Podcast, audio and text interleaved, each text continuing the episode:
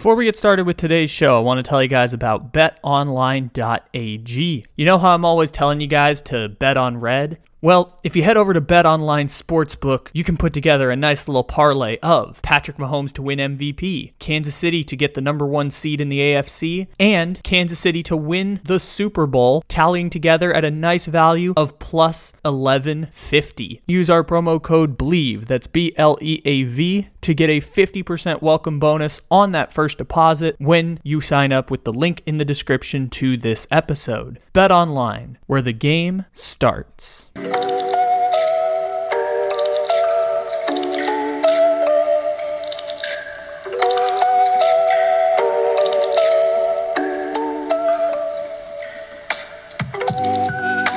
Good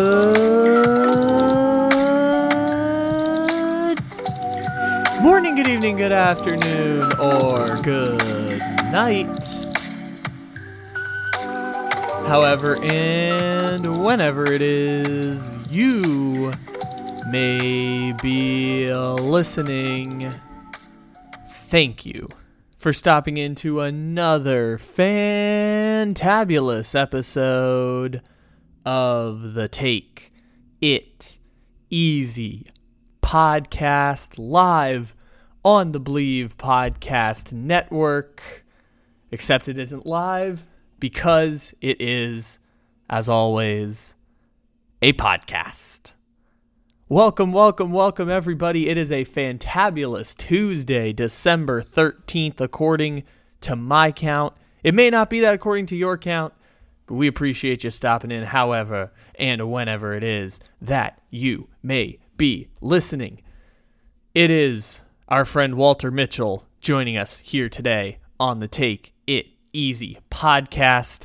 Walter and I have been doing shows for two years now. It's kind of crazy to think about it. Two years, not just here on the Take It Easy podcast, which the first show we did was back in November of 2020. So it has been now over two years, but also going back the previous two football seasons on the Red Rain podcast, which Walter and I do for SB Nation's Revenge of the Birds Arizona Cardinals page. The Cardinals just got done playing the New England Patriots, so there's a brand new episode out recapping the week. Most likely, when you're listening to this, we record it this Tuesday morning around like 9 o'clock Eastern Time. So if it's past noon on this Tuesday, however and whenever you might be listening, you can get Walter's thoughts on the Arizona Cardinals New England Patriots game and all sorts of other fantastic conversations that are in depth Arizona Cardinals talk. And as the years have gone along, I've gotten quite interested in in depth Arizona Cardinals talk. And we're going to have some Cardinals talk here today. We're going to talk about DeAndre Hopkins and the Patriots Cardinals game, although we recorded before the game was played. So, kind of some macro level conversations about the Patriots and Cardinals. Before we get to the show, I just want to flex a little bit because when we were recording this show, it was over the weekend and we both had time available on our hands. We knocked out this podcast. I, in my mind, I was thinking this could age a little bit poorly just because of the NFL weekend. Um, it turned out that Baker Mayfield's magical comeback for the Rams against the Raiders ended up being the biggest storyline of the weekend. I mean, we talked about it yesterday on the NFL Monday show for week 14. And how often do we get NFL Monday podcasts in which we talk about the Thursday night football game? I've been saying all season I will not watch the Thursday night football games because of how much I have tried to maintain my healthy relationship with football by not watching bad football this season and actually doing other things with my life like reading and journaling and emotional processing, writing a book. I've tried to to maintain a healthy relationship with football now that I've graduated from school and have uh, more freedom of time on my hands. And so I've avoided the Thursday night football games altogether, and yet walking out of this week, Rams and Raiders was the game of the week. So we'll talk about that with Walter. The other parts that I felt aged really well. We're going to talk about two topics here on the show. One is Tom Brady and his connections to the New Orleans Saints. which surprisingly, this isn't a Morgan podcast in which we're talking about Tom Brady going to the Saints. Although I'm sure when we talk to Morgan, once she returns from America, Morgan from Australia went to America last week. Once Morgan returns to Australia, I'm sure we'll talk about Tom Brady going to her beloved New Orleans Saints. And what I was interested in when we talked about this with Walter is that the coming out of the weekend, there's a report Sean Payton interested in coaching again. Most probable situation is him returning to New Orleans, and Walter and I had a great conversation about that. The other part that I ate, thought aged incredibly well is a conversation about the Stanford head coaching job, and the Stanford head coaching job, which you'll hear me say on this show, which I want to flex again. I was following this pretty intently because I now live about three and a half blocks away from Sacramento State's campus. I live a short bike ride from Sacramento State and their football facilities, and the head coach of Sacramento State is or the, the coach of Sacramento State the previous four seasons is a man named Troy Taylor. And Troy Taylor was named the head coach at Stanford over this past weekend. And when Walter brings up the possibility of Cliff Kingsbury moving towards the Stanford head coaching positioning, I thought it incredibly interesting because I knew that once Jason Garrett turned down the, do- the job, Troy Taylor was the last candidate left on uh, Stanford's board of candidates. They had reached out to Greg Roman, didn't get interest. They had interviewed Jason Garrett. Jason Garrett declined the job, and Troy Taylor was their third option over at Sacramento State. And you're going to hear me talk about Troy Taylor a little bit here on the show, but just I want to talk about this story really quickly because it's a local story and I find it fascinating. And some point here, I'm going to do an in depth Sacramento Kings one too, because watching what has gone on with the Sacramento Kings and this regional team in the middle of a national sport like the NBA has brought me back to the FCS level, where my intrigue in the FCS level stems from the dynastic reign of North Dakota State and the fact that North Dakota State won eight championships in nine years. Two of their coaches have now gone on to become conference champions at the call at the FBS level. One Craig Bohl is now at Wyoming, and Chris Klieman just won the Big 12 championship this year at Kansas State as former North Dakota State coaches, and yet the infrastructure remains in place. North Dakota State's put two NFL quarterbacks into the sport as top three picks in the draft. Carson Wentz in 2016 almost won an MVP his second season. And of course, Trey Lance, five years later, was picked third overall by the 49ers, even if it's turning into a crypto pick for them. But North Dakota State is my fascination with FCS football, and I went to a school that plays in the Big Sky Conference in UC Davis, and then now live outside of Sacramento State. And what I think is super interesting about this Troy Taylor story is Sacramento State has been a terrible football team for years and years and years. And this is really interesting given the fact that Sacramento has a ridiculous talent pool of high school football players. Sacramento has a ton of great high school football players. Um, there, many of them are in the NFL. Arik Armstead being one of them. Henry To'oTo'o is about to be a first round pick coming out of the Sacramento area. He's the linebacker for Alabama, and Jake Browning is a high school football legend here. He ended up starting a college football playoff game at Washington. And what is super interesting about Sacramento high school football and by and large Sacramento college football is that because Northern California does not have a football powerhouse, most of the best football players from Sacramento State who are not four and five star guys, like Henry To'oTo'o, who's going to be a first round pick from this region, he's going to go to Tennessee and then transfer to Alabama because he's a five star prospect really four and a half stars, but he's a top end prospect. For the ones who are the four star players and the three and a half star players, they go predominantly through this pipeline, and the local school for the Sacramento High School is actually Boise State. Which is really interesting because that's a whole other state away. But the local colleges in the Sacramento region are Stanford, Cal, And Sacramento schools are Sac State FCS and UC Davis FCS schools. And I would be fascinated if one of those schools ended up being promoted to the FBS level, got a regional television contract with, say, the Mountain West Conference, what that would look like for Sacramento football. Now, I think this is kind of a local story that I find more interesting as I've learned about this region of the country. But Sacramento State, this this guy Troy Taylor was the high school football coach at local Folsom High School, and he coached Jake Browning, who went on to the University of Washington. Again, a local pipeline to Washington from Sacramento. Oregon and Washington and Boise are the closest schools outside of the direct regional schools like Stanford, Cal, and then Sac State and UC Davis at the lower levels.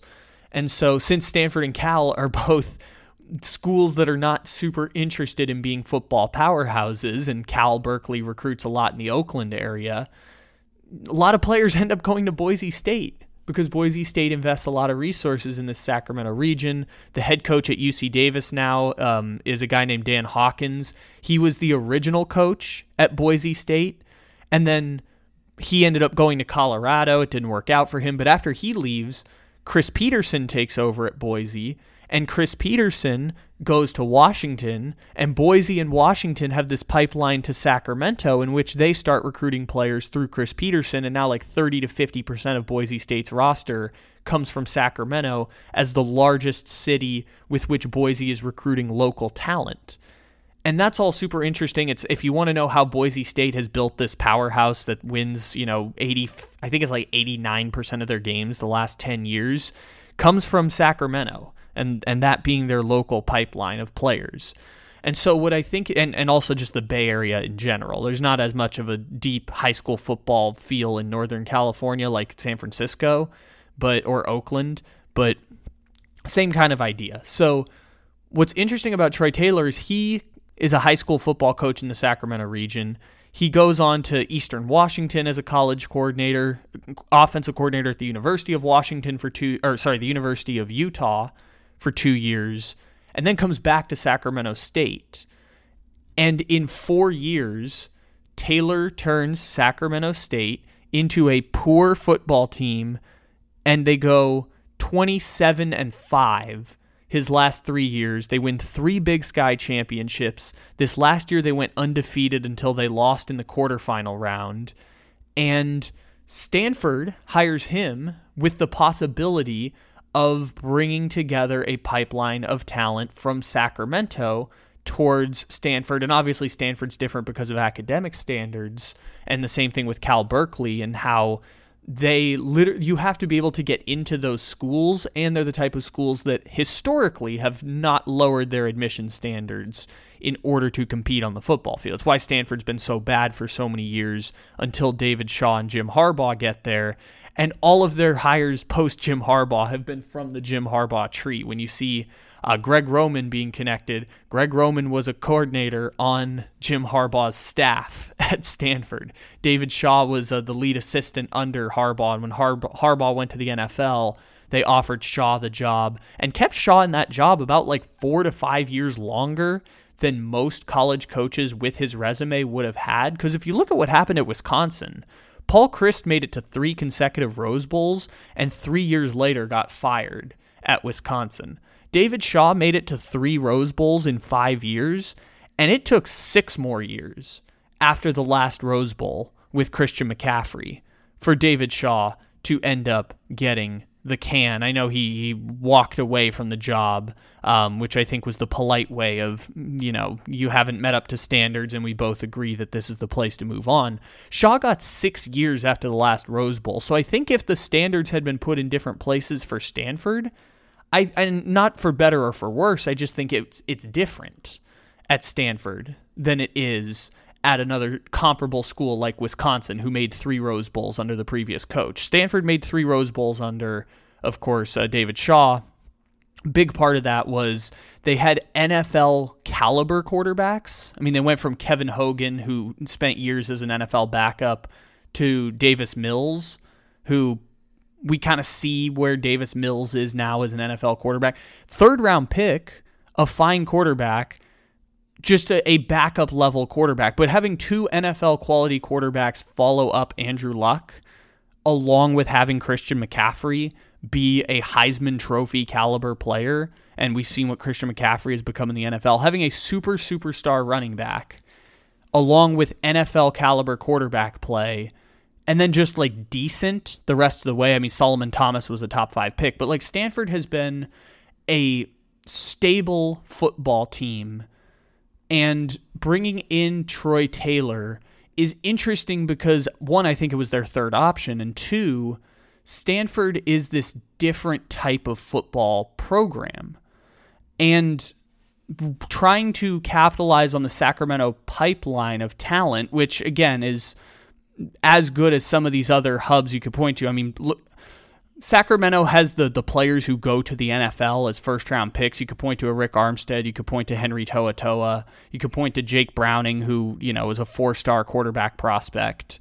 Who didn't have a great NFL career. I mean, he bounced around on a couple practice squads and like probably underachieved in college, but still started a college football playoff game for the University of Washington. Like you could point to that. You could point to that and say there is those players we're never going to stay local because national recruit for those best players the resources are worth the national recruiting from a Tennessee who got To'oTo'o, or uh, a Rick Armstead's case. He ended up going to Oregon and then played 3 years and then immediately went as a top 10 pick in the draft. Like this is a 5 star of all 5 stars type of player when we're talking about a Rick Armstead. Is like, yeah, he's going to spend three years in college and then uh, he's going to get picked in the top 10. He ended up falling to 17, but the point still stands. Like, a Rick Armstead is someone who is like, yeah, he's going to spend three years in college because he has to, and then he's going to be a first round pick because he's a five star recruit. And so, for the players who Stanford is actually going to be trying to recruit, which are the three and a half to four star guys in a Pac 12 that is now basically a mid major conference by the definitions of what a mid major conference used to be eight years ago. Like I said uh, in a podcast a few weeks ago, Fresno State. Who won the Mountain West championship this year? Fresno State was better than at least seven Pac 12 schools, better than Stanford, better than Cal, better than Colorado this last year, two of whom fired their coach, and a third in Cal who just, if they were a school other than Cal, would have fired their coach. Arizona, better than Arizona State. They play Washington State in a bowl game this year, and Fresno State's actually favored in that game. And Fresno State's better than UCLA because last season Fresno State went into UCLA and beat UCLA by three points. Fresno better than seven teams in the in the mount in the Pac-12. Also, you might notice one of the teams I didn't mention is Oregon State. If you asked me any year other than this season, for the past 15 seasons, Fresno State would be better than Oregon State. Oregon State last year lost a bowl game to Utah State. So that's eight teams right there. That's 75% of your conference. And by the way, one of the teams I mentioned, UCLA, and one who we didn't, USC, they're both about to leave the conference. And Oregon and Utah might not be far behind. So, like, you subtract those teams, all you have is teams who would lose to the best Mountain West team. 70% of your conference would lose to the best Mountain West team. And so, now that they're recruiting at basically a Mountain West level, and Stanford is hiring a FCS coach for what is the equivalent of a mid major coaching job. And I know Stanford hates when people are call them mid major, but what, when they're recruiting at basically a mid major coaching job, I think it's interesting how they've decided to potentially have a person with a with a connection to Sacramento high school football, the Sacramento college ranks, and again in four years build a team that in his second year after a team that was 1 and 11 a couple years before he got there ended up in year 2 winning the Big Sky championship and by year 4 winning 3 consecutive conference championships going undefeated in the regular season. This is a coach who by recruiting local players in Sacramento turned this thing around almost immediately. And you're immediately going to have that possibility of success with Stanford recruiting at a mid-major level. If Stanford's trying to compete as a top 25 team, ain't going to happen. Stanford getting back to a bowl game within 2 years, easy goal to hit. Easy goal to hit for Stanford. And you can do that with just players who Taylor recruited in Sacramento. By the way, recruit, recruiting Sacramento combined with all those recruits that stayed home in Washington is how Washington got to a college football playoff.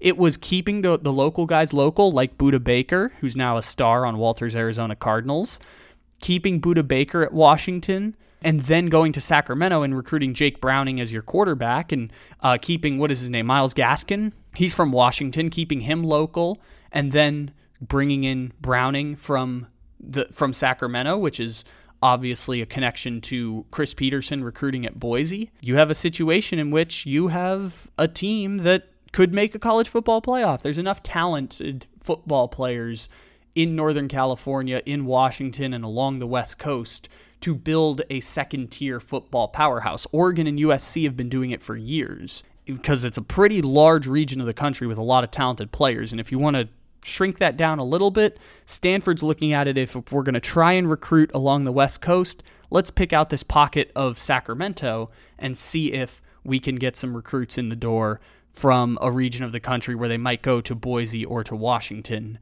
under other circumstances. So that's my 20 minutes on Sacramento State and uh, and Stanford, and we're going to talk a little bit about that coming up on the show today. I felt like this was a good place to weave that into the show. Now, this went a little longer than I thought it would, but now we bring up the Walter Mitchell Power Hour. We're back here with another Lil Rock and Walter Mitchell Power Hour here on the Take It Easy podcast. Woo! We're taking you uh, around the NFL with our friend, uh, the deputy editor at Revenge of the Birds, the co host of the Red Rain podcast. So, we're going to start off by talking Arizona Cardinals, of course, in fitting fashion uh, in our NFL podcast because uh, Walter and I do Arizona Cardinals breakdowns pretty much every week on the Red Rain podcast. And uh, fittingly, I guess we're going to talk more Arizona Cardinals. So I'm interested. You mentioned that you were uh, talking about DeAndre Hopkins in your article today. What's uh, what's got your interest peaked about the uh, the Cardinals star wide receiver? Well, it could be deja vu all over again. Um, Hopkins signed an extension with a very lucrative extension with the Cardinals, um, and in the and he is already received uh, the guaranteed money on that contract. He has two years remaining um, and no longer has guaranteed money heading his way, although his cap hit next year would be 30 million. I think it's 19 million in base salary. Um, uh, so Cardinals might find themselves on the where the Houston Texans were, um, you know, when they traded Hopkins to the Cardinals. And, uh, you know, it could be more drama ahead for the Cardinals in 2023. I mean, this is a situation they would have to re- somehow resolve.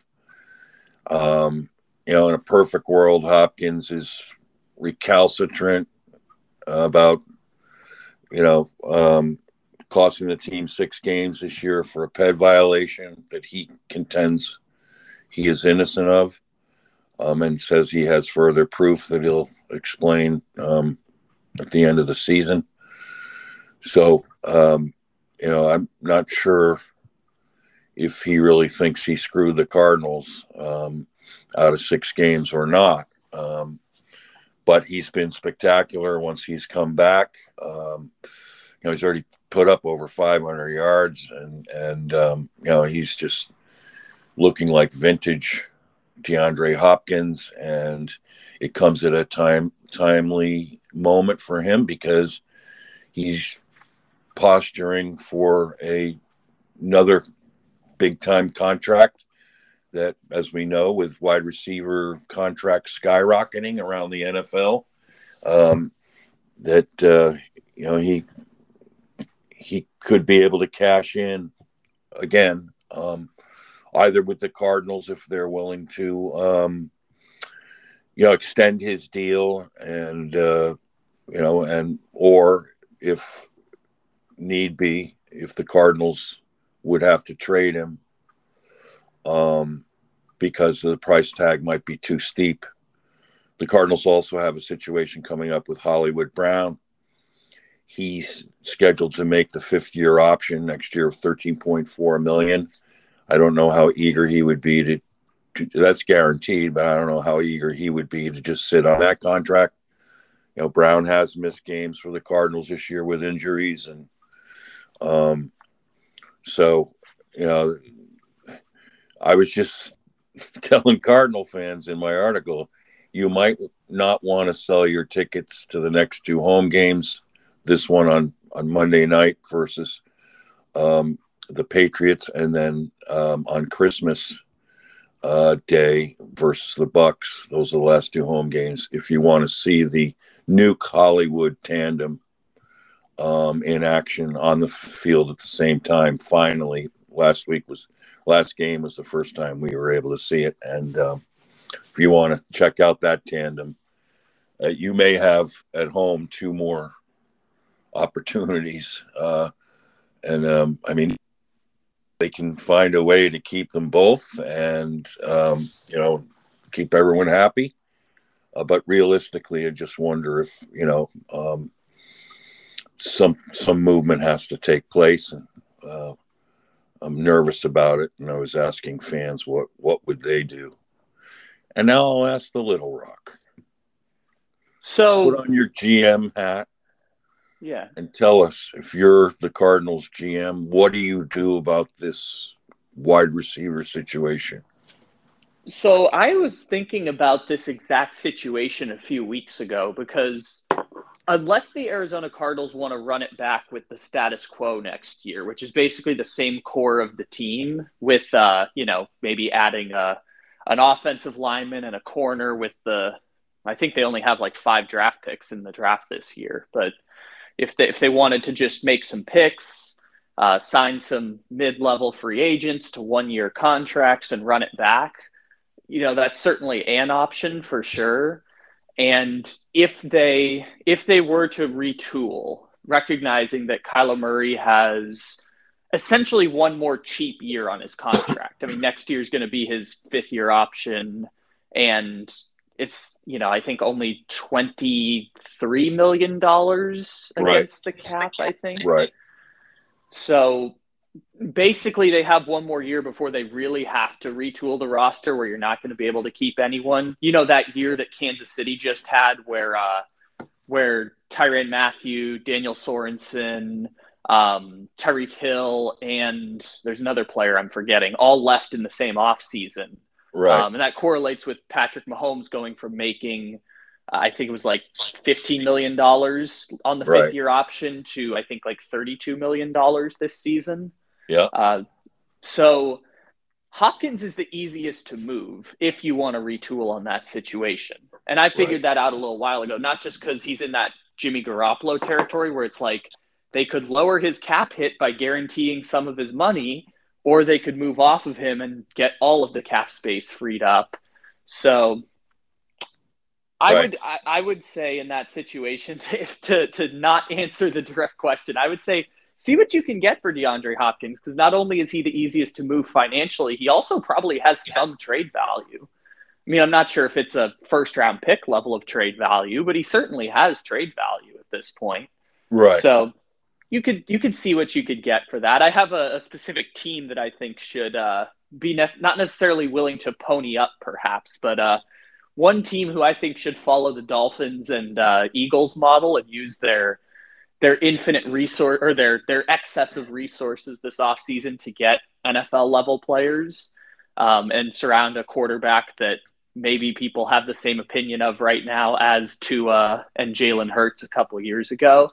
Uh, that would be the Detroit Lions if they wanted to uh, to make a similar type strategy of not forcing the quarterback pick and giving Goff a star receiver and signing a bunch of people and drafting defense with their two top 15 picks.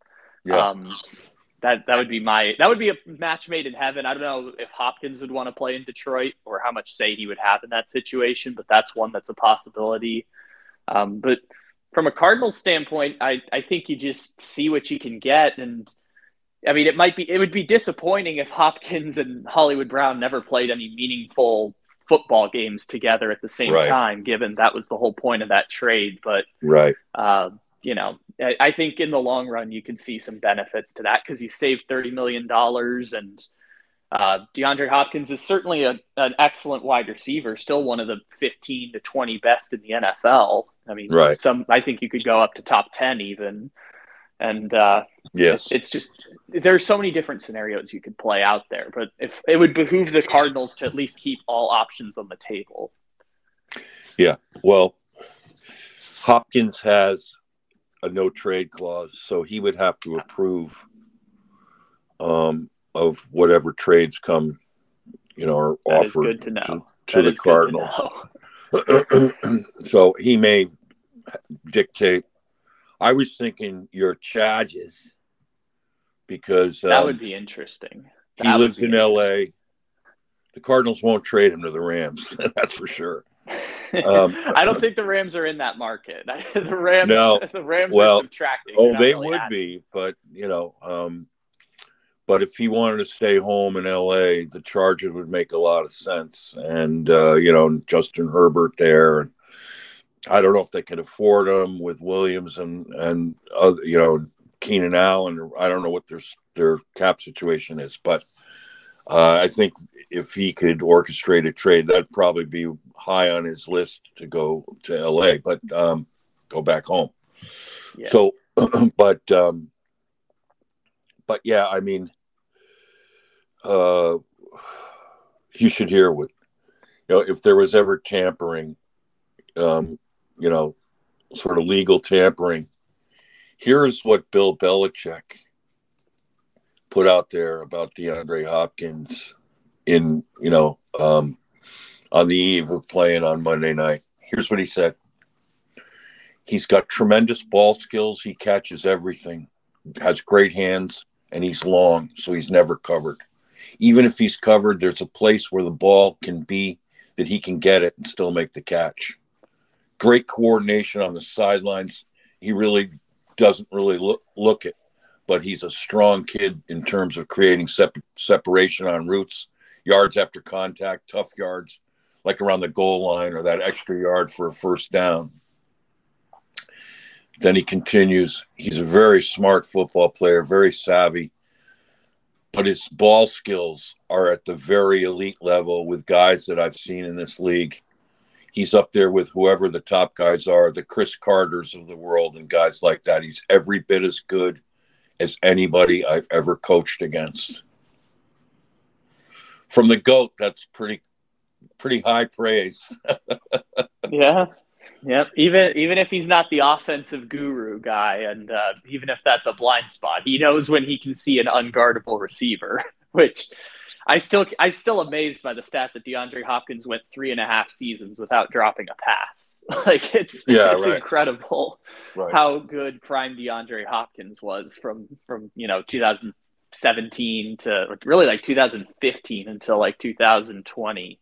Prime DeAndre Hopkins was incredible. It'd make a whole lot of sense for the Patriots, especially because uh, they've got cap space, draft capital, and uh, they are headed on a collision course for a fourth consecutive season of having a bottom 12 offense in the NFL. So uh, certainly they need anything they can get offensively. So uh, I, I think that it would behoove them to make a move, especially if your theory of Cliff Kingsbury becoming the offensive coordinator in New England were to, to come to fruition this off season too. Yeah. I mean, Well, that, that, I, I just agreed with you on the podcast we just had in Red Rain that when you asked the question is that, you know, could you see Cliff going to New England? I think in a New York minute he would.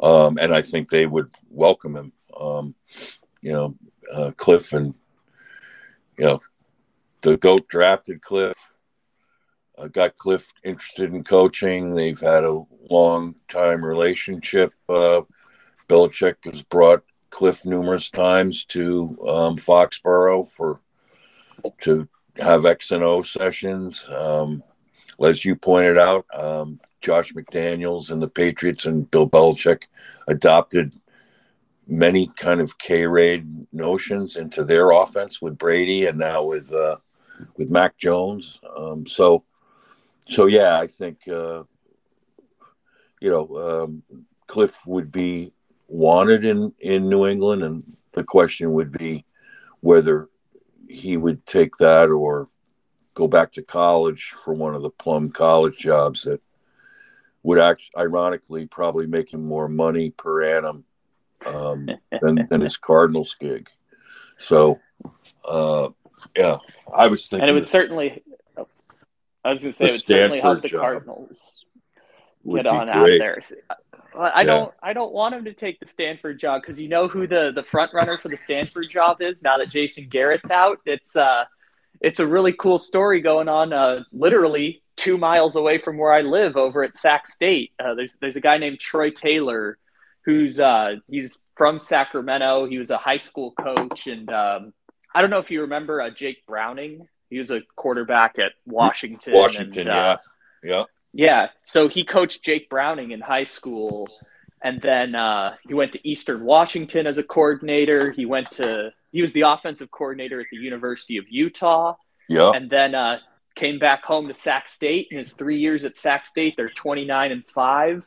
They've got their first ever quarterfinal playoff game today, and now he's the front runner for the Stanford job. So I'm hoping that Troy Taylor gets the Stanford job instead of uh, our buddy Cliff Kingsbury because it's literally down the street. I could walk outside my apartment and basically see Sacramento State. So it'd be it'd be cool if Troy Taylor ended up getting the Stanford job. I don't know if he's going to get it now that Stanford, you know, tried to get Greg Roman, tried to pursue Jason Garrett.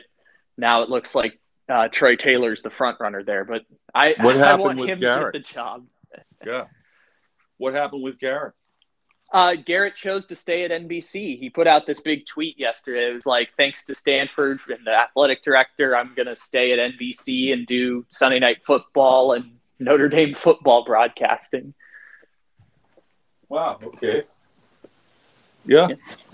Pulled um, himself out of consideration for the Stanford job. That's interesting. Yeah. That tells me they have their sights high. You know, if they're going after Garrett and Roman, you know, they want a a big name. Yeah, but the only other name left that's, I mean, maybe they'll interview more people or pursue someone else, but the, there were only three names that were thrown out, and it was Roman, Garrett, and uh, and Taylor. And Taylor's confirmed as much that he's uh, that he's been uh, he's been um, reached out to for the job, and uh, they oh, haven't oh, offered it to anyone. But those are the only names that are associated with it. So I'm hoping that he gets it. But obviously, Stanford can pivot to hire someone else in the cycle. It's not like they yeah. they can't go hire anyone at this point.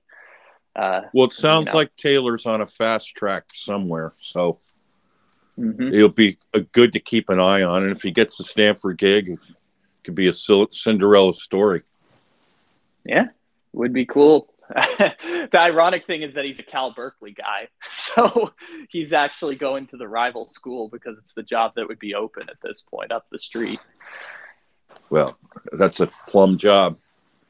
Certainly, certainly so. So oh that's oh my, my rooting interest. I think if if Cliff were to become available, I think Stanford would definitely uh, pursue it. And the Cardinals would probably write in some offset language in the deal, kind of like what happened with Matt Rhule, where it's like, we're going to subtract whatever you make in your next job as part of your buyout situation in order to go pursue whatever the next job is. Well, that's kind of standard procedure. Yeah. Anyway, so yes. I mean, it could cancel out. I mean, if he was making more at Stanford or equal, it basically we can't you know he'd agree to that. It would cancel out.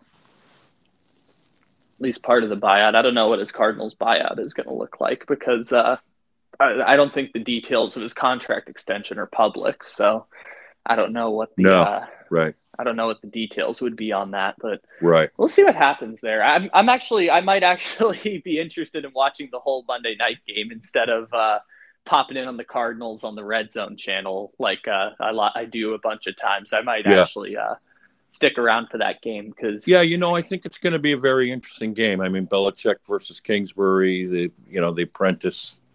Um, they had a great game. You and I have talked about a lot in Foxborough a couple couple years ago with the you mean the most infamous- mind blowing defensive play call I've ever Right. seen on letting Cam Newton. Well, I first mean- of all, calling the timeout. To, yeah to you wanted to fire. Cliff then. I didn't want to fire Cliff because I think that was either his first year, the pandemic year, the the second Yeah. season. But I said at the time it's the most mind blowing. I mean, until Nathaniel Hackett's weird play call against the Seahawks week one this year, but uh, before that, it was the most mind blowing mismanagement of the clock I had seen. well, I'm going to reiterate that he did it the game before and they won. Yeah, He did the same thing. So he thought if they But- can get the ball back, you know, call timeout, there'd be enough time. left. yeah, I, I think it was the play before that that I was surprised with the clock. The one that was just like, of course, on third and fifteen, you think you're going to get the ball back, but uh, then Right. you you leave the entire left side of the field open. Cam Newton runs for 18 yards, and you get a 15 yard late hit out of bounds, Correct. and all of a sudden they're in field goal range. Yep. All right, let's not go back there anymore. so Monday night yes, will be a new new chapter, um, but it's going to be an interesting game of strategies, and you know I'll be interested to see how Mac Jones does uh, for the Patriots and their offense, run heavy offense, uh, and uh, you know the Patriots defense is top ten this year, so.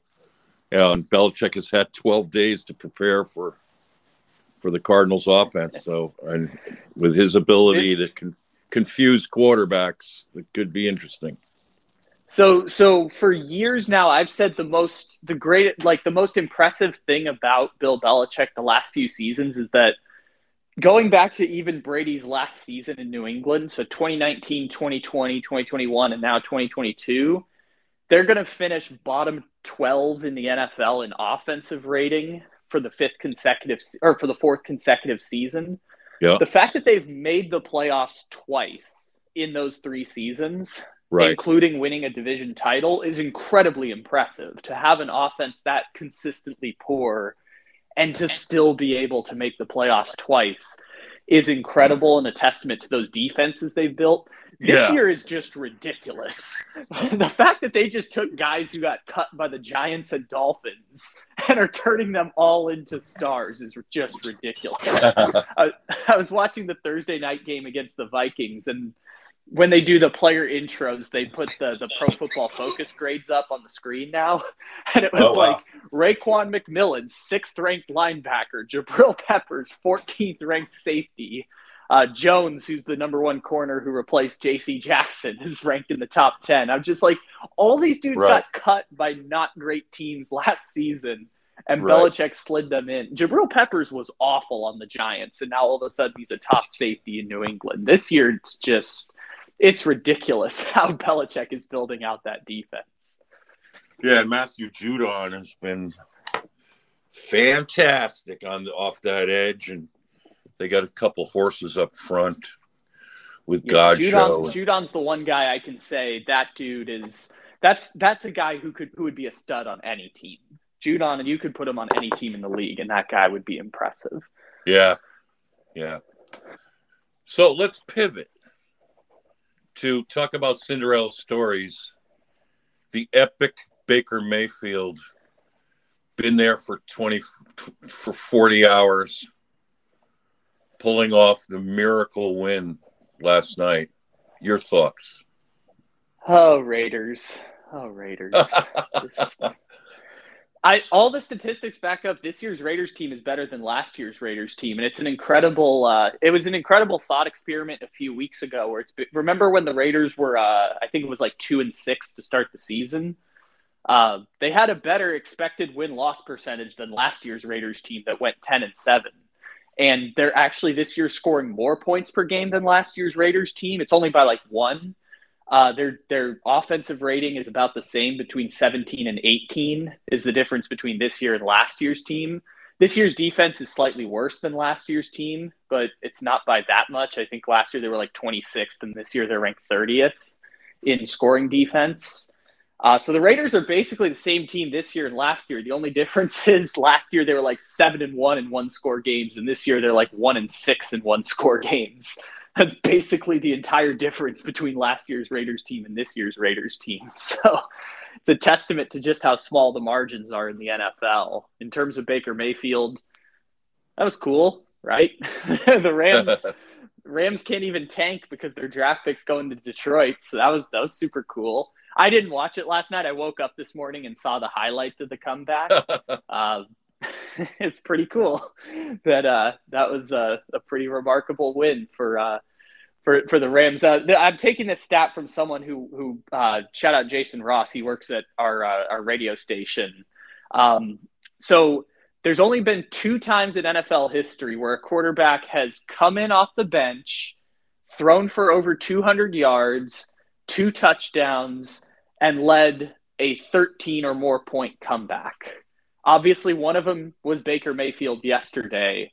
Uh, the second one was Baker Mayfield's first ever start for Cleveland against the Jets, his first ever game.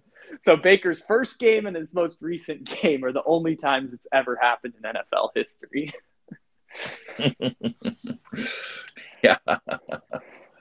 Yeah, uh, you got to hand it to him. I tell you, I, I couldn't believe it myself. I fell asleep at halftime and um, woke up like you did to the news that, oh my goodness, you're kidding. A 98 yard drive, touchdown drive.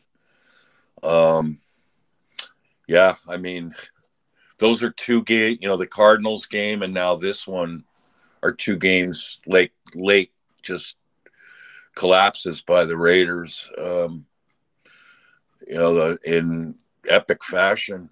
Uh, I think they've had four this year. I think the Raiders have blown four double-digit second half leads this season. Oh, I'm trying to remember wow. what the other ones were. Wow. Yeah, I'm so. pretty sure it's four. I'm trying to remember what the other ones are now, but I'm pretty sure they've they've had four of these uh, collapse type of games. I think they're now one and six in one score games this season, which is which is pretty rough. I mean, they they did, in fairness, they did win those overtime games against the Broncos and the Seahawks, so maybe that number's a little bit higher now. But uh, um, oh, the Kansas City game on Monday night, they were up, I think, seventeen to was it what was the score in that game? I, they were up big for a long time in that game, and then they lost thirty to twenty nine.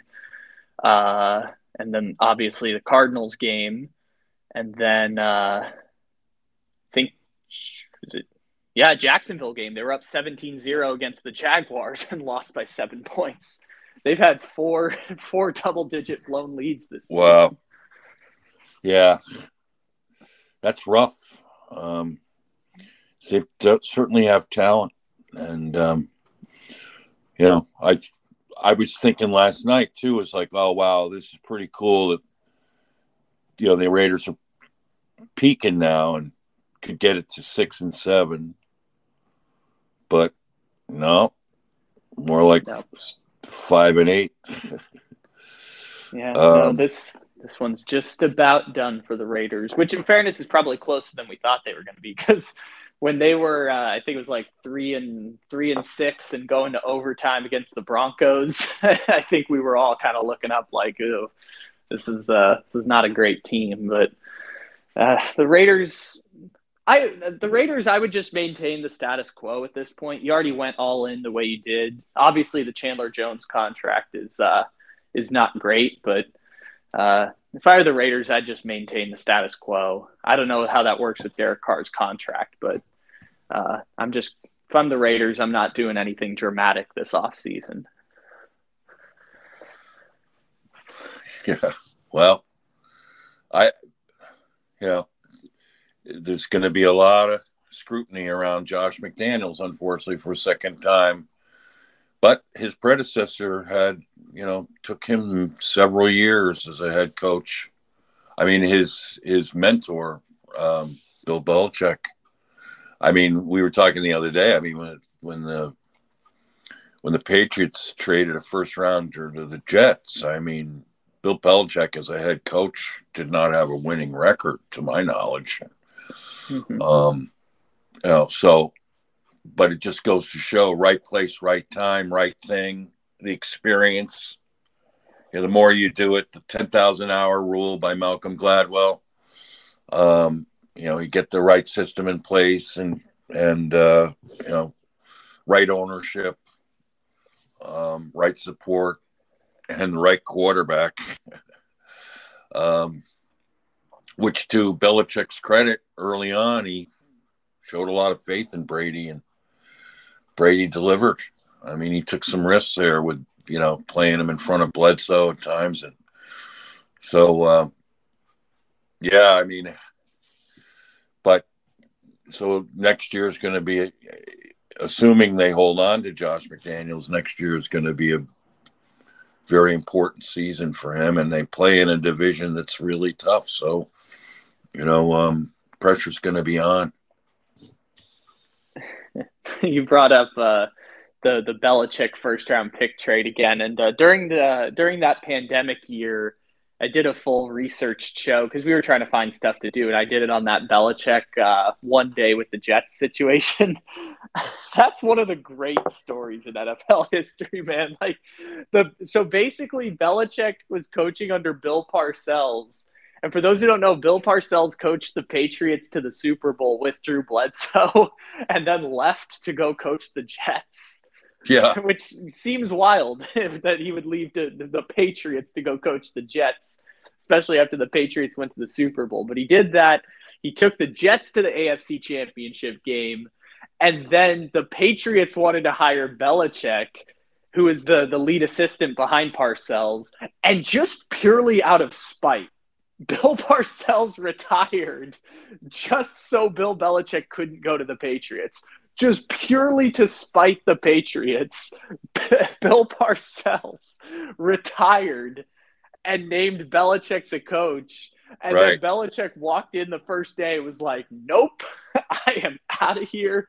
Uh, right. Uh, he talked in that documentary they did with the two Bills where he had a ton of anxiety about taking the Jets job. And he was like, Nope, I'm good. I don't want to work for these owners. I don't want to work for this team. Get me to New England and he just resigned. It's one of the most insane stories, regardless of the fact that Bill Belichick went on to become the greatest coach in the history of the NFL. Just, just absolutely insane. And uh, Bill Parcells didn't take the job back after that. He he didn't take the job back after uh, after Belichick left. It just left the Jets in disarray for like 25 years. Say, except for those two weird Rex Ryan seasons, basically 25 years. Those it's uh, with a two year break in between, 25 years of futility. it's yeah, it's well, story. Yep, and now you have the Sean Payton situation in NOLA. So yeah, you know, that's gonna be someone's gonna have to pony up a draft pick or two to land that cat. I I don't think anyone's going to do it. Just because I don't think this is the situation that I think I don't think there's a perfect match of team to coach that's going to exist in this hiring cycle. So I, I think Sean McVay, I think Sean Payton is going to be in the broadcast booth or in the studio desk again next season. I don't think there's a I don't think there's a match that's going to work out where the team would be willing to pony up and Payton would be willing to coach that team. I don't think there's going to be a perfect scenario for him unless he just really wants to get back into coaching and is willing to take a job beneath him. Other than that, I don't think I don't think there's going to be a match this off season. Oh well, uh, that's interesting. I feel confident there will be. Um, but yeah, um, I mean, Payton's got a nice TV gig if that's what he wants, but I don't think that is what he wants. And you know, I think there's still a possibility he could just say, you know, go back to the Saints. Um, this you know, is, and this is complicated. This is complicated because have you been following what's happening with Disney right now and um, what's happened with uh, the CEO who replaced Bob Iger, and now two and a half years later, Bob Iger is back as the CEO of Disney. Um, it's it's kind of convoluted because the Saints are trying to move on the problem is that the future doesn't look very bright for the Saints. It looks like it's going to be like four or five years before this ship gets turned around, just because they they left themselves in such a gigantic hole when Drew Brees and Sean Payton left that yep. I don't think I don't think Sean Payton coming back fixes it. I don't think that that's going to fix what's wrong with the Saints because the problem with the Saints is that they they put themselves in salary cap hell and then traded their first round pick last year to get Trevor Penning, which has been, I think, fine so far. I haven't really been following Penning that closely. Uh, but I, I think the Saints are years away from quote unquote righting the ship. And I don't think that that's a something that Sean Payton can come in and immediately fix. So I, I, think, I think, they, they should just ride it out. I mean, I think they have uh, they have a excellent defense. So, I mean, that having that on their side is huge. What they don't have, you know, for Sean Payton's liking is the is the quarterback. So, you know, if if there's a guy that that Payton thinks they can get that he's really ha- could be happy with, I mean, I don't think that uh, you know um, that they would hold him back from coming back and you know put Allen back as DC defensive coordinator, right? So, yeah, I mean, um, it, the question is quarterbacks. I mean, is there a quarterback out there?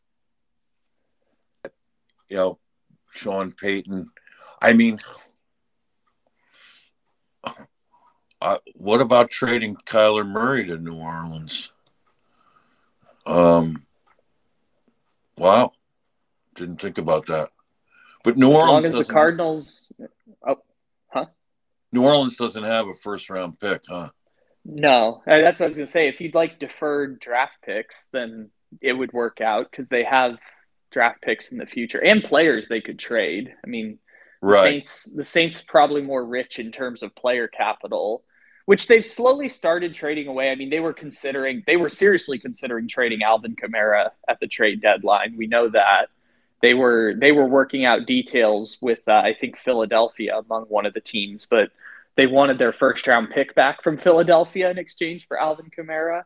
Yeah, and uh, that wasn't something Philadelphia was willing to do because at the time I think it was a top ten pick that the Saints had. Right, but I mean they traded Chauncey Gardner Johnson. They they would trade Michael Thomas if they could. By the way, I one of the things I've been the most egregious about. Sean Payton ruined that man's career. Sean Payton ruined Michael Thomas's career, and that is uh, that's a real disappointment because of how good Michael Thomas was. The how did he How did he ruin it? So in 2019 was the year that that Michael Thomas broke the uh, the receptions record yeah. with Drew Brees. The following season, which was 2020, which was Drew Brees' last season, and uh, the year that they were expected to be like a hundred million dollars over the cap, but then that went down because they Drew Brees did them a, Drew Brees did them a solid and basically removed all the cap hits on the deal, so it wasn't as bad. But they right. went all in on that 2020 season, and the first week of the season they were playing Tampa, and that was uh, that was Brady's first game with the Bucs. And if you remember, they they blew them out in that game. It was like 38 to seven or whatever mm. it hmm. was in Brady's first game and with a four touchdown lead, Sean Payton left Michael Thomas in the game, and Michael Thomas broke his leg and then played through that entire season with a broken leg. Oh, and yeah. he hasn't played meaningful football since, pretty much. I mean, he missed all of last season. He played five games this year before right. he went out for the year. Played through an entire season with a broken leg, so he was a lesser version of himself. And uh, I mean, we've never seen Michael Thomas be the same player. We've never really seen him play much, but he's certainly never been the same player since that moment. Yeah, good point. Very excellent point. Um, that's unfortunate. You know, that could happen to anyone. I mean, I know in Arizona, Larry Fitzgerald never wanted to come off the field, no matter what the score was. So, you know, sometimes you have to let the players play. And um, I agree, though. I think it's time there's times to protect your players that you have to step in and say, no, no, but we want to you know, just protect you for next week. So, but here's a scenario for you that you might not have con- considered. Is you know the, the rumor was that uh, Payton was going to the Dolphins with Tom Brady. Yes. How about coming back to the Saints? Guess who's a free agent? right? I mean, with not that the craziest idea in the world. I'm going to say not the craziest idea in the world bro. because uh, and you know Brady I've- will take a, a hometown discount. You've got, um, you've got Chris Olave, who's emerging as one of the best receivers in the NFL, even as a rookie. You've Mhm. got Alvin Kamara. I mean, you still have Michael Thomas there. You still have, you have some weapons there that already ingrained. and you have a good offensive line. You've got Ryan Ramczyk. You've Right. got Cesar Ruiz. You've Right. got something there. that- I got not the craziest idea in the world, and uh, right. yeah, I no, I I could totally see that happening. I could totally see Brady going for that. Part of it is I can't figure out where Brady's going to go next season. that's that's part of it. I don't I don't see a match similar to Payton. That might that might be the best of both worlds for everyone. I actually think that might be a great idea. Right. Well, they can't do it in Miami. Mhm. um, unless Miami, you know, fires McDaniel. Which No, no. Miami, Miami fell back. Miami fell backwards into the most sustainable option by by being terrible at scheming. Miami fell backwards Right. into an incredible option. Right. So, and then you have um, San Francisco uh, as a potential for Brady, but you know. I mean, Jimmy G's probably not going to go back to San Francisco. He'll be a free agent. Mhm. Um, you know, and it'll be interesting to see where he lands next year, uh, particularly after his strong showing this year. It's just too bad that you know he had that foot injury, but uh, but you know Brady in San Francisco. Although it sounds romantic, I don't know what they do with Trey Lance. Do they trade him? Um, No, you know, they like Brock Purdy. Um, I mean, but the thought of Brady, I mean, put it this way: if you know, now they're kind of their chances of winning it all have diminished somewhat with uh, now playing a rookie quarterback. Um, looks to be like maybe they missed the boat on claiming Baker or trying to trade for Baker.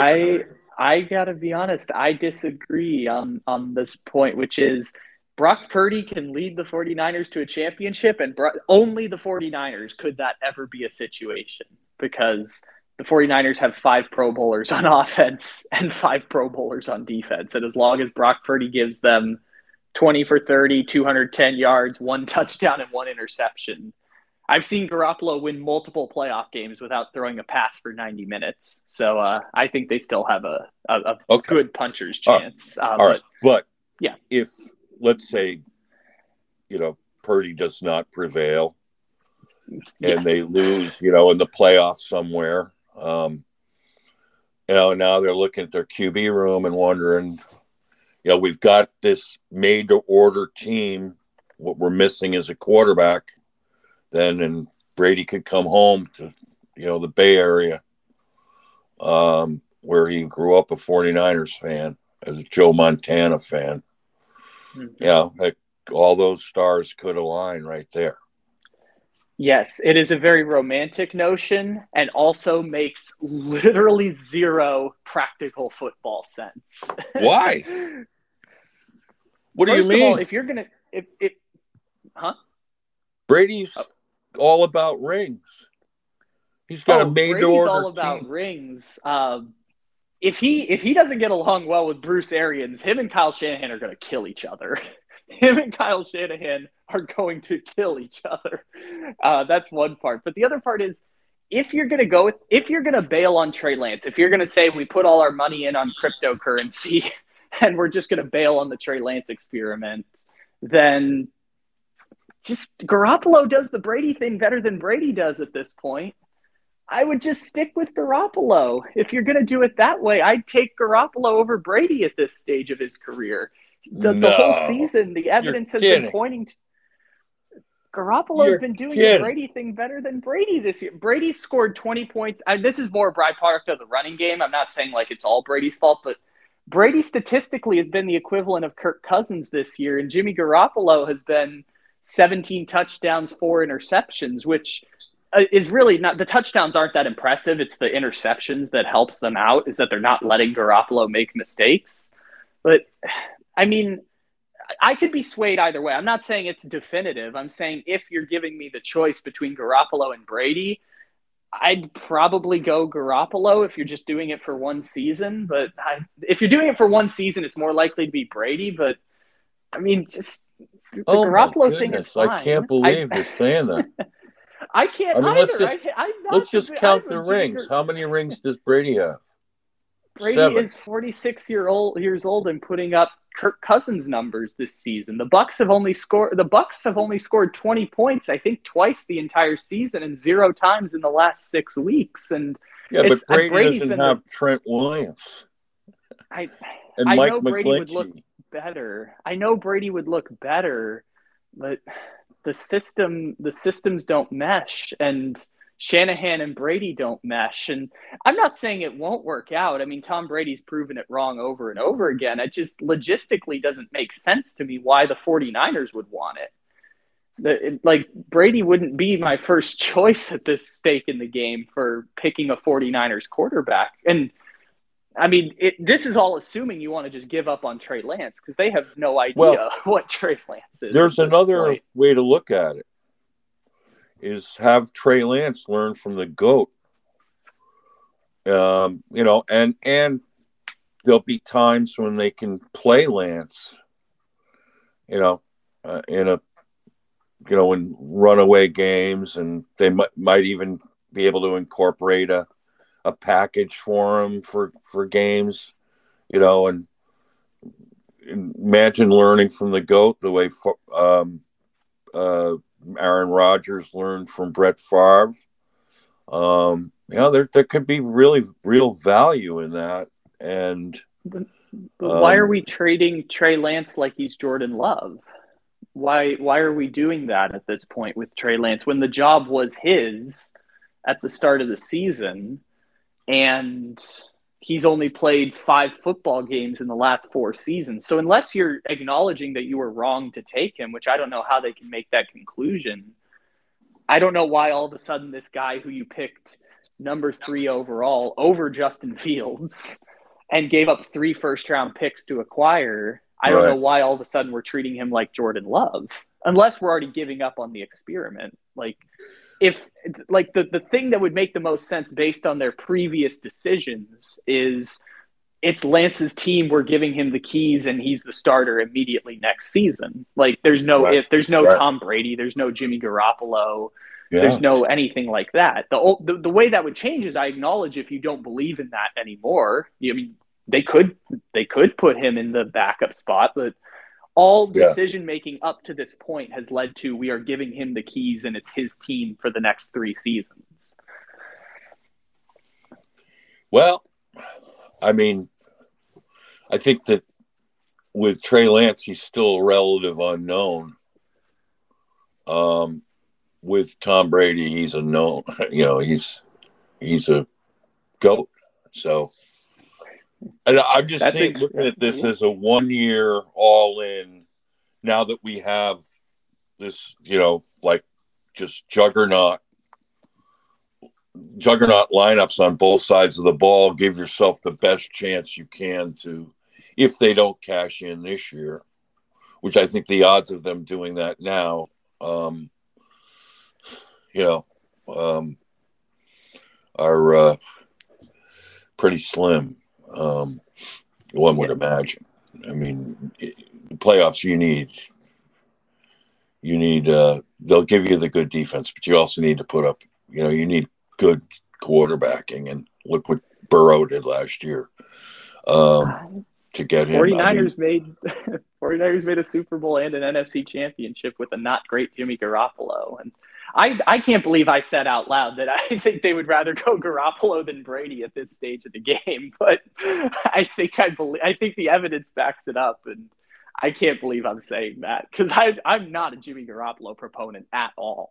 I was saying last year they should have started Trey Lance the first game of the season and just moved off Garoppolo at that point. But I, if you're gonna just bail on Trey Lance altogether, then I, the evidence suggests you. I mean, the evidence suggests you'd be better off going game manager guy who listens to his coaches versus game manager guy who's smarter than his coaches, which is not exactly the most profound analysis in the world. But yeah, I I think Tom Brady would be much happier and better served going to San Francisco.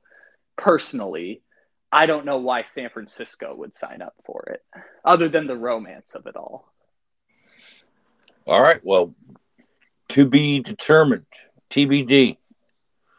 We'll yeah, see what happens. Uh, I I think it's fascinating. I also think that uh, Payton Brady in New Orleans scenario could could be fascinating. Um, I don't get the sense that Brady wants to give it up yet, particularly now that he's divorced. Um, and uh, you know he's free to play as much as he wants. Um, I think he's been largely uh, disappointed this year with the state of the of what's going on in Tampa, and um, you know, I, I I don't see them advancing very far in the playoffs. Do you? Uh, the thing I've said pretty consistently about them is it's Tom Brady and a top five defense. So like you never know, it's happened before. But yeah, no, I, I agree. They're they're they're incapable of scoring twenty points, and if their defense wasn't third best in the NFL, they would have no chance. They would be a terrible well, team this season put that Cowboys um, pass rush up against Brady. Good luck. Hmm. Good this luck. year Good with that luck. with their offensive line. You know. Yeah, again, Tom. Like I said, Tom Brady has been the best part of Tampa Bay's offense this season. It's almost indisputable, and he's he's the 15th ranked passer in the NFL according to Pro Football Focus grades. he's he's basically Kirk Cousins, and that's the best part of Tampa's offense this season is Tom Brady putting up the same statistics as Kirk Cousins. That is, uh, by the way, this is Kirk Cousins' worst season since 2014. So this is uh, this has been a rough year for Tampa. But this is your thing about one foot in, one foot out. Like Tom Brady retired got the coach right. fired and came back only right. in negotiations with the Glazers. Like this was all doomed to fail from the very beginning. It's just now that all the injuries have piled up, the record looks like it's failing. But yeah, their, their defense also is the best rushing defense of the last five years. So that's uh, it's a nice little thing to make. That's that's a nice little life raft to have when you're Tom Brady, is he can win games seventeen to sixteen. Yeah, well, any way you can get them. Yeah, it's just uh, like you said. I think they'll lose to the Cowboys in the playoff, but it's not out of the question. They will lose to someone. I don't know who it's going. There's no chance they can win the championship, but they will. They will get exposed by someone. I just don't know who that someone is. Yeah. Uh, but I'm with you. The the the runaway defensive player of the year, Micah Parsons, certainly poses a problem. Well, they're going to get a home game, and it'll be against one of the wild cards. Mm-hmm. So, and it's uh, gonna it's probably going to be the fifth wild card too. So either Dallas or Philadelphia. Right. So right off the bat, you got to try to get through that one. Um, and then from there, they won't have a home game more than likely yeah, um, if if they win a single playoff game this year, it would be incredibly remarkable. I will say that if they do win a, if they make it to the second round of the playoffs, that would be right. remarkable. Because if that team were in the AFC, they would be out of. They would be the Raiders at this point. They would be out of it with nothing to play for. It would be. Yeah. It would be remarkable if they do win a playoff game, but they have an elite defense. There's a chance that if they play the Eagles, the best unit on the field will be the Tampa defense. and uh, that's really interesting to think about. Yeah, it is. It is. Yep. So, what else is on your football mind these days? Uh, I have been. I mean, other than other than Kansas City and Buffalo, which uh, is both. I, I've been trying to avoid bad football this season. It, it's just a healthier mindset for myself is avoiding bad football. But uh, I've also been, I've been way, way obsessed with Buffalo, and uh, Baltimore losing Lamar Jackson hurts a lot. But Yep. those are, uh, man, Buffalo is the most fascinating team to me because for all the talk about me setting expectations in the right place, Buffalo's expectations have to be you need to win a championship this season because they're in the last year of Josh Allen and Stefon Diggs being on cheap contracts, Right. relatively speaking. Uh, they go for, I think they only make a, com- I looked this up a little while ago. They make a combined $32 million this year between Yep. the two of them. I think that number goes up to like 53 next year against the Right. cap. So they got they got to win this year with the current core of that team. They they Yeah. need to win this season, and uh, I think they're the most talented team in the NFL, health permitting. Um, even though their their record their record shows that they're you know kind of lumped together with Kansas City and with Baltimore and with Miami. I look at Buffalo. I'm like at full strength. That team is like two games better than anyone else in the AFC. So they they really need to win this season. Yeah. Well, they're they got to get hot at the right time, and it could be another epic Mahomes Allen showdown at some point. Mhm. That could be fun to watch. Then there's a I guy named Joe Burrow you got to deal with. Man, I really like that kid Burrow. Wow. What a gutsy player.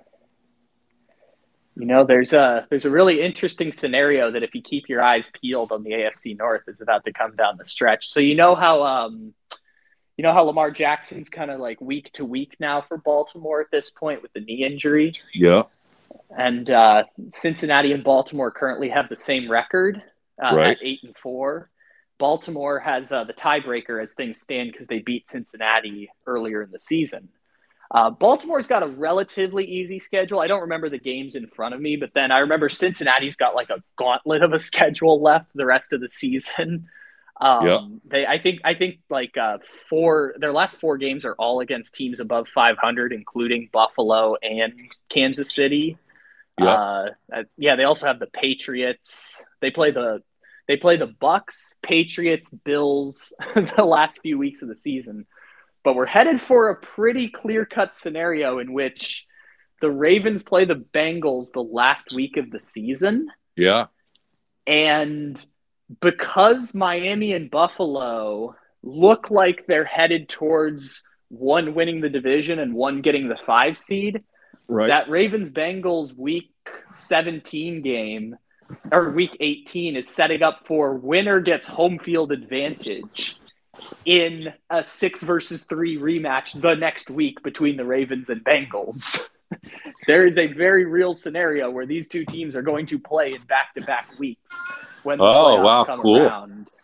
And uh, yeah. if you look at their rankings this year, Baltimore has the number six ranked offense, and Cincinnati has the number seven ranked offense, and Baltimore has the number nine ranked defense, and Cincinnati has the number 11 ranked defense. So even though they do things very differently, they are statistically basically the same team this season. I can't think of a more even matchup right now than Baltimore with Lamar Jackson at full strength versus Cincinnati. And we might get it back to back weeks, one in week 18, one in the wild card round. Right. It's incredible how that's broken down in the Yeah. schedule. Yeah, that can happen.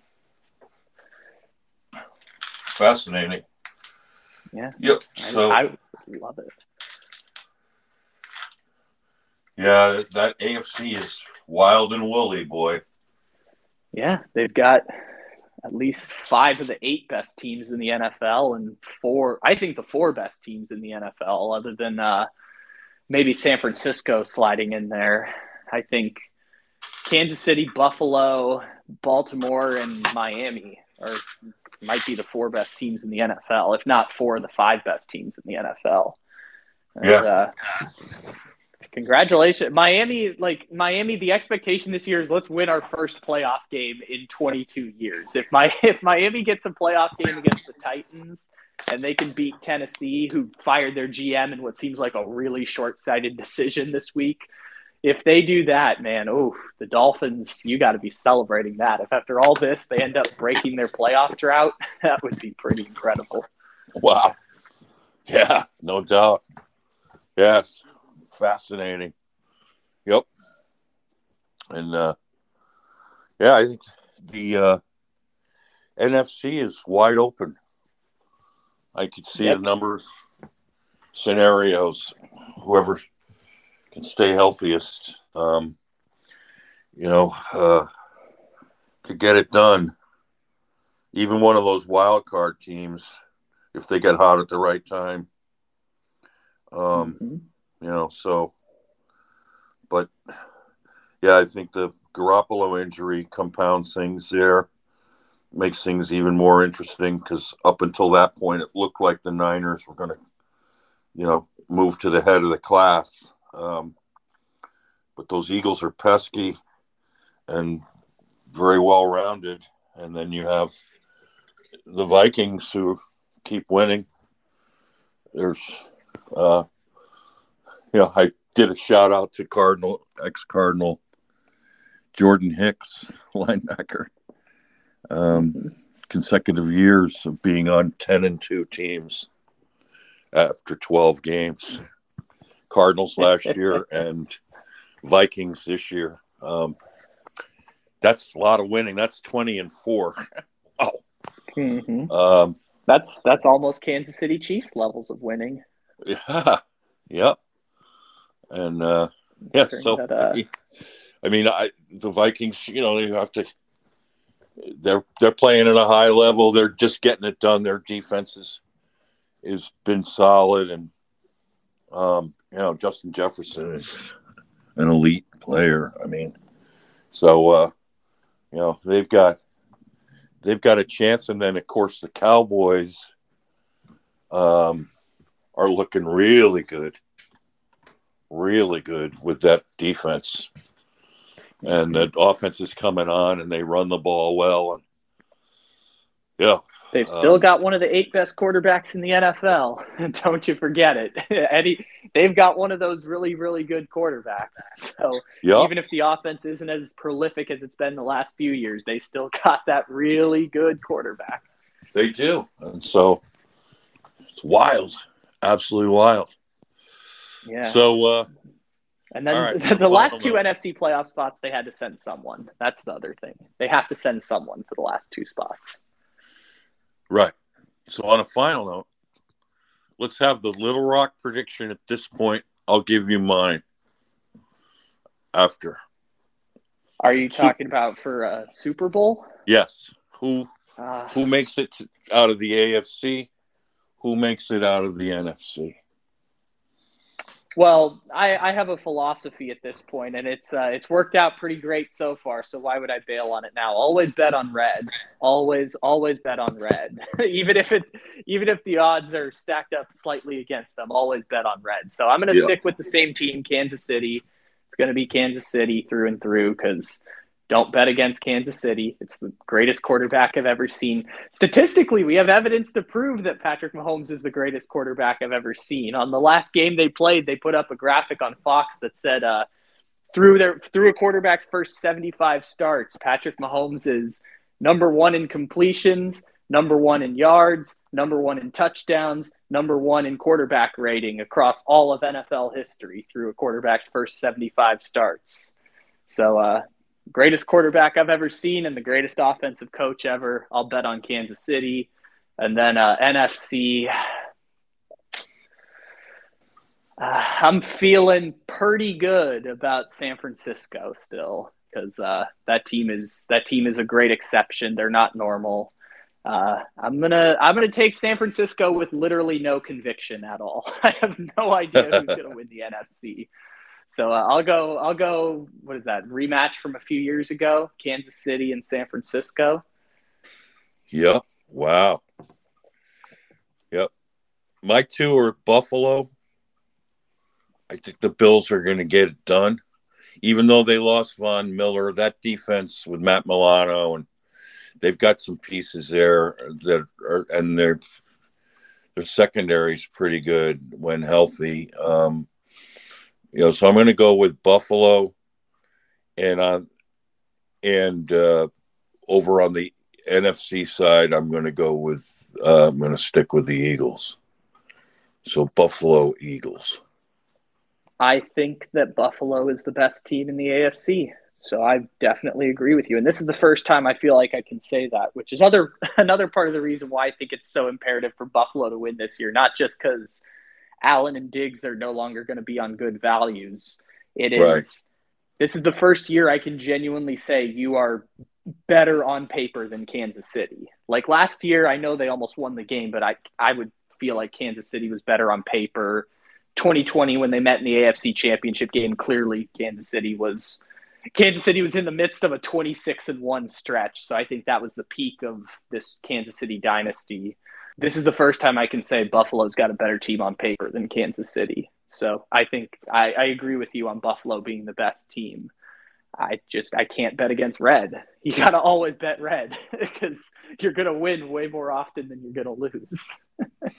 well, for me, it's too bad it's not Cardinal red. yeah, yeah, I know. It's uh, it's Cardinal red doesn't come up. It's a different. It's a different shade of red. It doesn't come up as uh, it doesn't. It doesn't come up as uh, as often as uh, as the Kansas City red of uh, no. of Mahomes and uh, and and Andy Reid because I've realized that the the take of sorts that I have the most conviction on that I feel the most strong about is Kansas City is going to run the AFC West the way the Patriots did for 20 years. It's going to be 15 division titles in 16 years, and uh, we're on year seven. This year they're going to win it for the seventh year in a row. So we're already uh, we're already halfway there basically. if yeah. uh, if Kansas City's going to steamroll everyone there, so. Uh, Kansas City might also be the home team in that game, which uh, they're already the first team. If they were to play Buffalo in a theoretical AFC championship, so say it breaks down in such a way where uh, Burrow has to go to Buffalo in the in the second round, and uh, and the Dolphins have to go to Kansas City, and then say theoretically we get Buffalo and Kansas City in the AFC championship uh, this would be the fifth year in a row Kansas City hosts the AFC Championship game, which uh, no one's ever hosted it four times in a row. Kansas City's already done it, so they'd just be expanding on their own record of hosting five consecutive AFC Championship games. Oh. yeah. Well, Buffalo gave up their home field advantage by uh, by throwing up those two games against the Dolphins and the and the Vikings. oh boy. yeah. So, yeah. Well, thank you for having me on. I really appreciate it. As always, being with the Little Rock on the Tie podcast, wherever you are, whenever you may be listening, wherever you may be. Thank you for stopping in. Thank you, Walter. Always enjoy talking football with you. Same, pal. Enjoy your weekend at Sacktown, and um, we'll talk soon. Absolutely. Talk to you, I guess, Tuesday because the Cardinal game's on Monday this week. That's right. Okay, Tuesday morning, same time. All righty. Talk to you then, Walter. Take care, pal. All right. Bye bye.